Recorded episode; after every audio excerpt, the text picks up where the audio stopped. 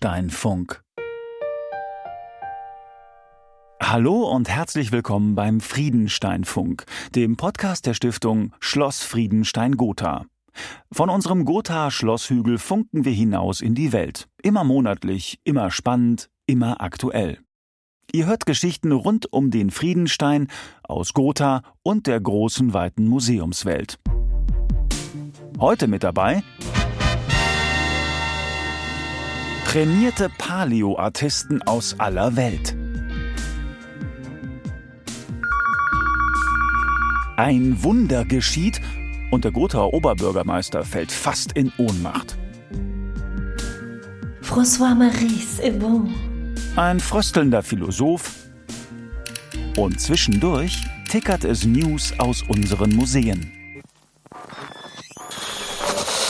Friedenstein and Friends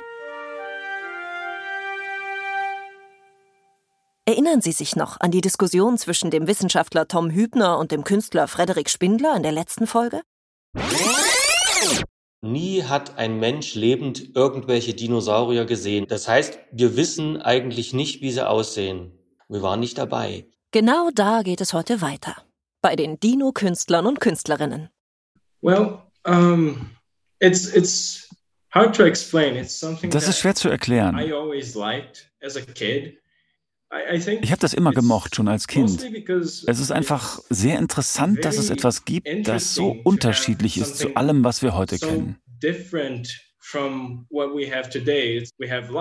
Wir haben heute Löwen und Elefanten, aber die Prähistorie ist sehr, sehr anders als alles, was wir kennen. Das ist so faszinierend.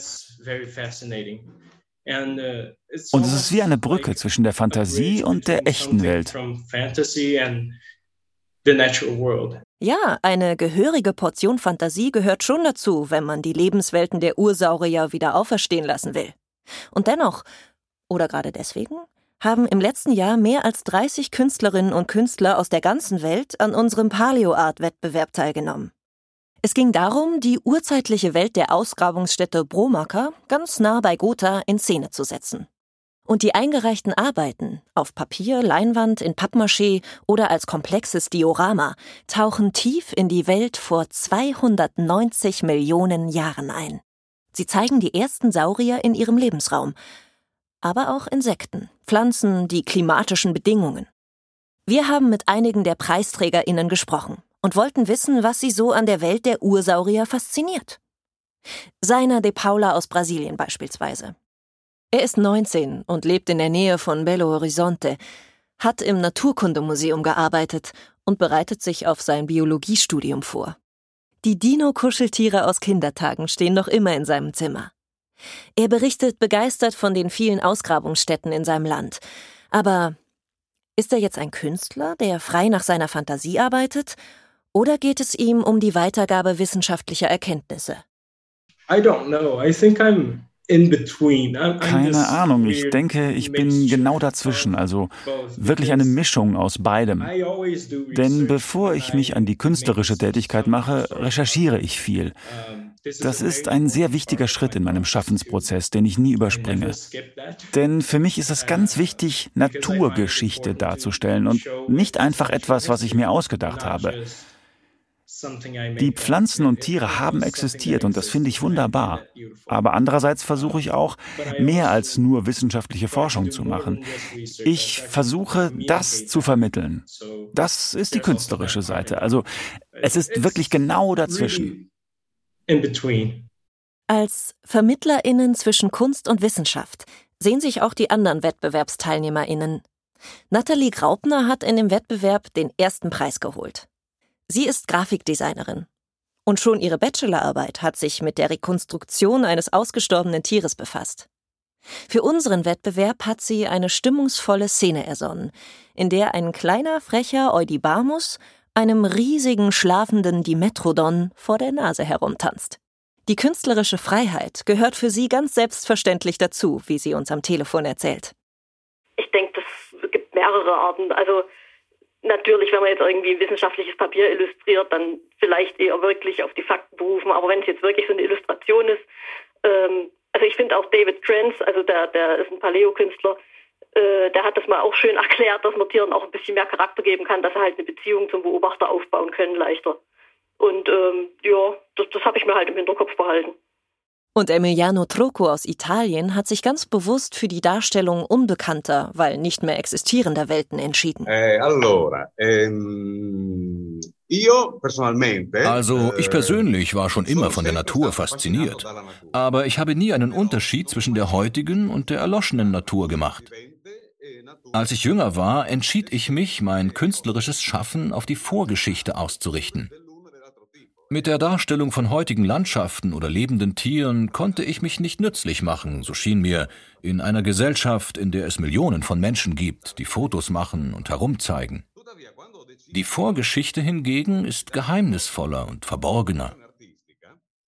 Mit der Paleo-Art fühle ich mich an der wissenschaftlichen Forschung, an der Verbreitung beteiligt. Hier fühle ich mich nützlich und möchte meinen künstlerischen Beitrag leisten, um die Wissenschaft ein wenig wärmer zu machen, wenn Sie mir den Begriff erlauben.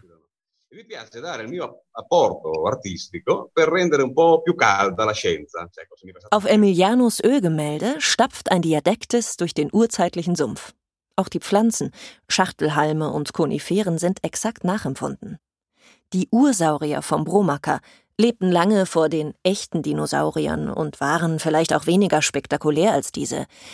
Der Eudibamus allerdings, eine kleine auf den Hinterbeinen laufende Echse, hat es der 15-jährigen Charlotte Richter angetan. Mit ihrem farbenfrohen Eudibamus aus Pappmaché gewann sie einen der Preise für Kinder und Jugendliche.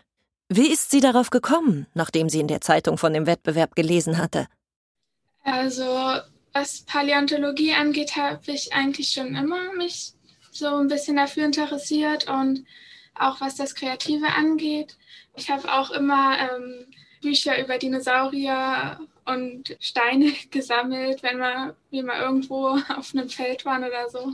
Und so ist innerhalb von etwa zwei Wochen ein etwa 30 Zentimeter hoher Eudibamus entstanden, der mit großen Schritten voranschreitet und im Boden auch die für den Bromacker charakteristischen Spuren hinterlässt.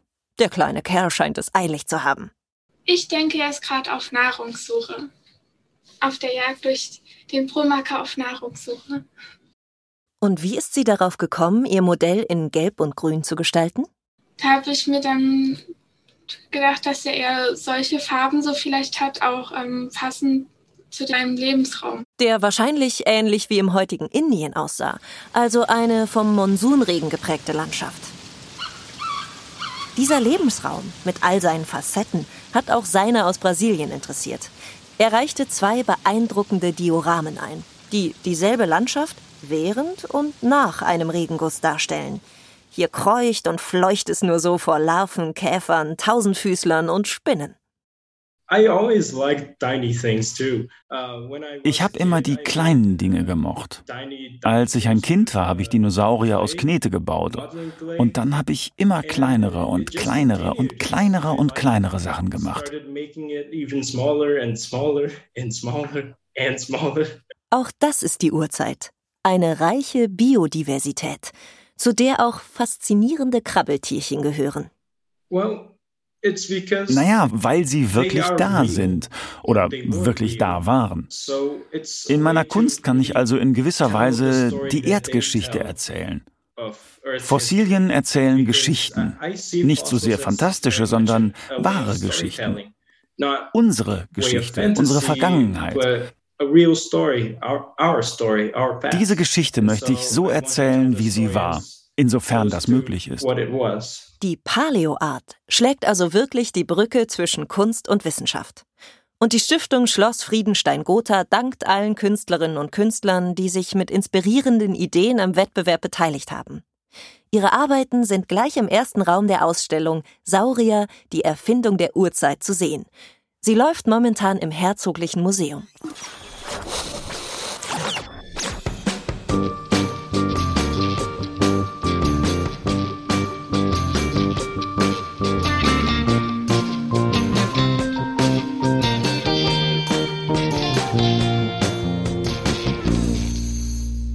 Spurensuche.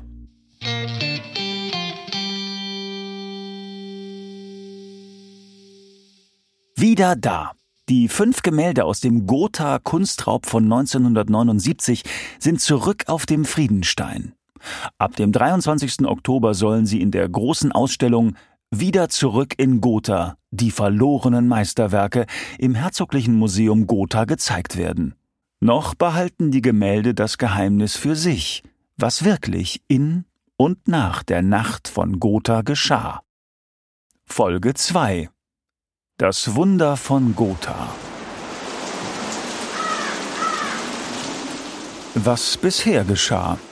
In einer stürmischen Nacht vom 13. auf den 14. Dezember werden fünf wertvolle Gemälde niederländischer Meister aus dem Gothaer Schlossmuseum Friedenstein gestohlen. Darunter ein Selbstbildnis mit Sonnenblume nach Antonis van Dyck und das Brustbild eines unbekannten Herrn mit Hut von Franz Hals. Polizei und Staatssicherheit ermitteln auf Hochtouren, erfolglos. 1985 schließen sie die Akten. Die Nacht von Gotha geht als ungeklärter Kunstraub in die Geschichte der DDR ein. Bis an einem warmen Sommertag im Jahr 2018 das Telefon im Büro des Oberbürgermeisters von Gotha klingelt. Knut Kreuch nimmt ab. Am anderen Ende der Leitung ist ein Rechtsanwalt aus Süddeutschland, der eine Erbengemeinschaft vertritt. In einer wichtigen Angelegenheit bittet er um einen Gesprächstermin, persönlich und vertraulich. Knut Kreuch lädt ihn nach Gotha ein. Wir haben uns sehr nett unterhalten über die Bedeutung der Gotha Kunstschätze. Und kurz bevor unser Gespräch zu Ende war, hat er gesagt, jetzt will ich Ihnen auch sagen, warum ich gekommen bin. Ich habe hier fünf Kuverts für Sie. Da ist etwas drin, was Sie wahrscheinlich interessiert. Und dann habe ich das erste Kuvert geöffnet und habe gesehen, wow, das sind die Bilder. Die Umschläge enthalten Farbfotografien. Von den gestohlenen Gemälden gab es bislang nur Schwarz-Weiß-Aufnahmen. Auf den Farbfotografien sieht Knut Kreuch die fünf Meisterwerke, abgehangen, an einer Wand lehnend, auf dem Fußboden einer Wohnung. Da bin ich fast in Ohnmacht gefallen an diesem Tag. Bis heute fragt er sich, wie die Bilder dorthin kamen. Ermittlungsstand ist mittlerweile, dass die Gemälde noch vor 1989 in den Westen gebracht wurden und über 30 Jahre lang bei einer Familie im Wohnzimmer hingen. Verdächtig ist der DDR-Bürger Rudi Bernhard, besser bekannt als Lokführer Rudi. Er soll die Gemälde gestohlen und in den Westen gebracht haben. Rudi war kein unbeschriebenes Blatt. Er galt als Kleinkriminell, als Querulant, der immer wieder gegen das DDR-Regime protestierte. Knut Kreuch erinnert sich an eine Hausdurchsuchung, die 1980-81 bei Rudi stattfand, weil er einen Ausreiseantrag gestellt hatte. Dabei wurde seine Wohnung fotografiert. Und man sieht an einer Wand in der Ecke den Franz Hals hängen. Ja, ja, Rudi hatte auf jeden Fall was damit zu tun. Aber Rudi hat das nicht getan, weil er die DDR ärgern wollte. Rudi hatte einen Auftrag und der Auftraggeber ist noch zu suchen. Seiner Meinung nach ist bislang nicht geklärt, was damals wirklich geschah. Warum wurde Rudi nach der Hausdurchsuchung aufgrund der Beweismittel nicht festgenommen? Wie landeten die Gemälde bei der Familie in Westdeutschland? Wie konnten sie unbemerkt von der Stasi in den Westen geschmuggelt werden? Wie soll es dorthin gekommen sein ohne Beteiligung des Staates? Wir wissen ja von den vielen Opfern, die diese Grenze gefordert hat. Stummer Zeuge ist Van Dijks Sonnenblumenmann, der anscheinend 30 Jahre lang die Wand eines Wohn- oder Esszimmers in einem Familienhaushalt schmückte, ebenso wie die Landstraße mit Bauernwagen aus der Werkstatt von Jan Bruegel dem Älteren. Blättert man im Familienalbum, sieht man die Bilder. Doch warum haben sich die Besitzer plötzlich gemeldet? Angeblich habe der Vater auf dem Sterbebett gesagt Gebt die Bilder nach Gotha zurück und lasst euch das Geld geben, das ich damals bezahlt habe. Rudi kann dazu nicht mehr befragt werden. Er starb 2016. Zurück in den Juni des Jahres 2018. Auf dem Tisch des Bürgermeisters liegen die Fotos der Bilder. Eine Forderung von 5 Millionen Euro für die Herausgabe steht im Raum. Es war von vornherein klar, dass eine Stadt wie Gotha solches Geld nicht zahlen kann. Kreuch holt die Ernst von Siemens Kunststiftung mit ins Boot, die sich bereit erklärt, den Betrag im Notfall zu zahlen. Die geheimen Verhandlungen, die Knut Kreuch und die Kunststiftung mit dem Anwalt der Erbengemeinschaft führen, ziehen sich über ein Jahr hin, scheitern immer wieder. Es sollte immer ein Bild alleine übergeben werden. Und darauf habe ich mich nicht eingelassen und habe gesagt, entweder alle fünf Bilder oder gar nichts. Am 30. September 2019 kommt es in Berlin dann doch zur Übergabe. Ein Transporter fährt am Radgen Forschungslabor vor. Unter Beobachtung des Landeskriminalamtes werden die Bilder dem Museumslabor übergeben, um sie erst einmal auf ihre Echtheit zu prüfen. Überbringer ist ein Arzt aus Ostfriesland, findet die Polizei bei ihren Ermittlungen heraus. Für Knut Kreuch ist es das erste Mal, dass er die Bilder im Original sieht. Als sie gestohlen wurden, war er erst 13 Jahre alt. Das war schon bewegend, wo die alten Meister so vor einem lagen. Das lief einem schon eiskalt den Buckel runter. Nach eingehender Prüfung durch das Forschungslabor steht fest, es sind die Originale von Gotha. Geschätzter Wert 5 Millionen Euro. Kreuch tritt erneut in Verhandlungen mit den Erben, um einen neuen Deal auszuhandeln. Die Zahlung eines Finderlohns von 10 Prozent des geschätzten Wertes der Bilder. Daraufhin fordert die Erbengemeinschaft die Gemälde zurück. Die Polizei greift ein, stellt die Kunstwerke sicher. In diesem Zusammenhang wurde ein neuer Vertrag geschlossen zwischen uns als Stiftung und den Verwahrern der Bilder. Und in diesem Zusammenhang haben die Kinder des Besitzers die Bilder kostenlos an die Stiftung Schloss Friedenstein zurückgegeben. Die Stiftung Schloss Friedenstein Gotha war nicht an einer strafrechtlichen Verfolgung der zwischenzeitlichen Besitzer interessiert, denn offensichtlich waren sie am Diebstahl ja nicht beteiligt. Und Knut Kreuch wollte immer eine gütliche Einigung. Also Ende gut, alles gut? Alles gut, könnte man so sagen, nach einer über 40-jährigen Odyssee. Aber zu viele Fragen seien noch offen. Da muss noch einmal Recherche betrieben werden, weil irgendwie müssen die Bilder ja in den Westen gekommen sein. Das war die zweite Folge der Serie Wieder da. In der nächsten Folge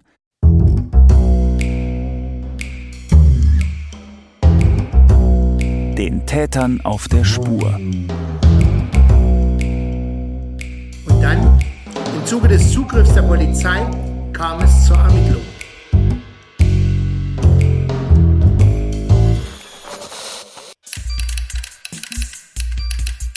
Neues vom Friedenstein. Moskau, St. Petersburg. Stiftungsdirektor Tobias Pfeiffer-Helke ist mit der Leiterin der Gotha Provenienzforschungsstelle Anastasia Juschenko nach Russland gereist, um einen Kooperationsvertrag mit Marina Laschak, Direktorin des Pushkin-Museums, zu unterschreiben. Darin verpflichten sich die Partner, gemeinsam die nach dem Krieg nach Russland verbrachten Kunstschätze zu digitalisieren und so auch der deutschen Öffentlichkeit wieder zugänglich zu machen. Unser Forschungsprojekt über die Herkunft indonesischer Schädel hat nun eine eigene Webseite. Auf friedenstein.eu slash human remains können sich ab jetzt alle Interessierten über das internationale Forschungsprojekt informieren und die neuesten Forschungsergebnisse nachlesen. Das Projekt wird vom Deutschen Zentrum Kulturgutverluste in Magdeburg gefördert. Gotha. Mit großen Schritten ins 21. Jahrhundert. Das Eckhoff-Theater soll mittels Virtual Reality-Technologien erlebbar gemacht werden. Die Ausschreibung zur Gestaltung einer interaktiven Ausstellung ist erfolgt. Zwei Agenturen aus Leipzig und Berlin haben den Zuschlag erhalten. Erfurt Gotha. Die Bundesgartenschau hat eröffnet und mit ihr auch der Außenstandort in Gotha. Im Herzoglichen Museum ist ab dem 4. Juli anlässlich der Buga eine kleine Präsentation zu sehen. Von Muschelbildern über Blumenbücher bis hin zu einem frisch restaurierten Orangeriemodell.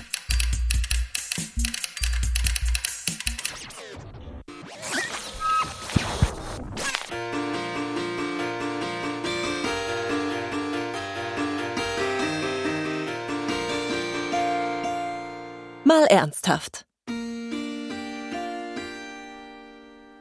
Es gab Menschen hier auf dem Friedenstein, denen lag der Hof zu Füßen, auch wenn es Dichter und Denker waren, die Höfisches eigentlich abschaffen wollten.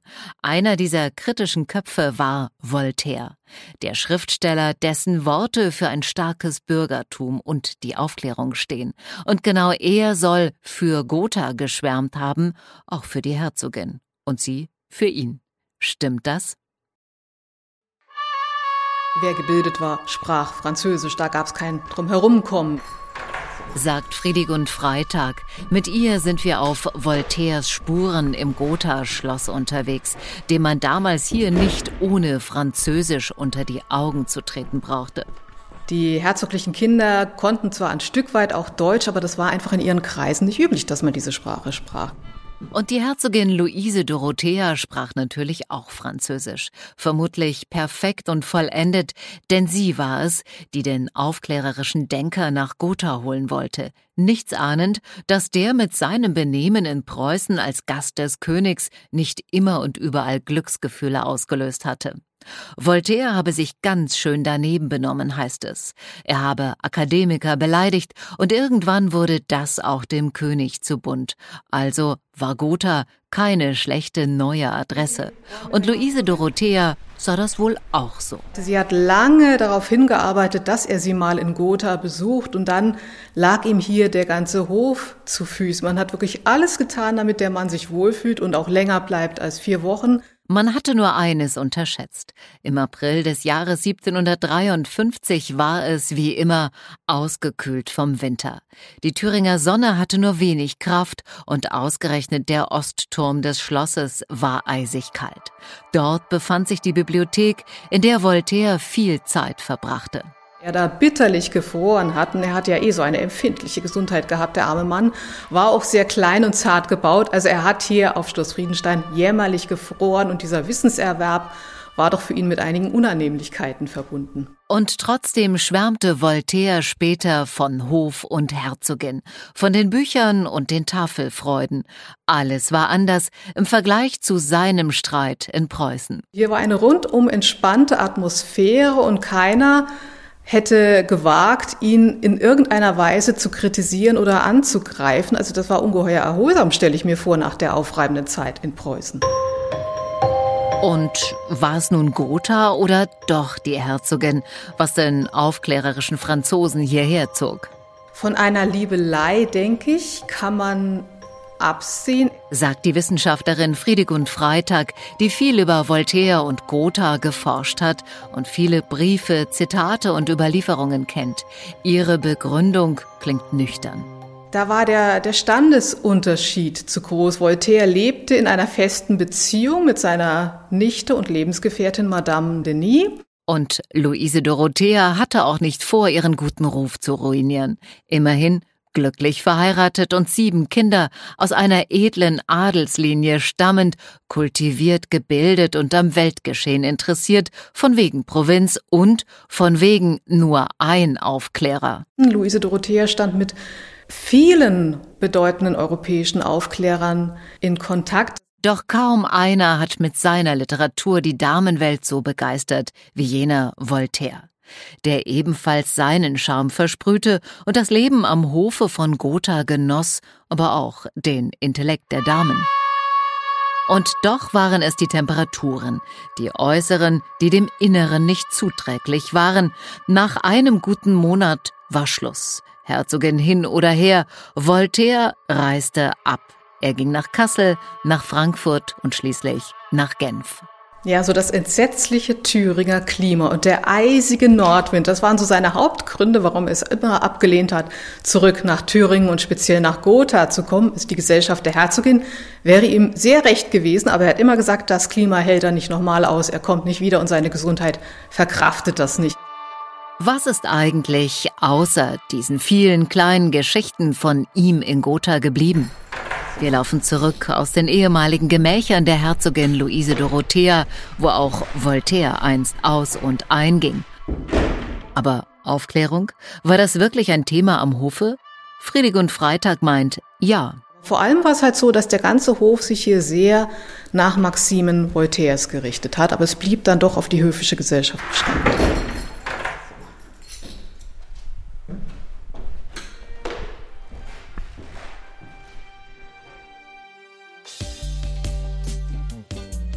Damit sind wir am Ende unserer Sendung angekommen.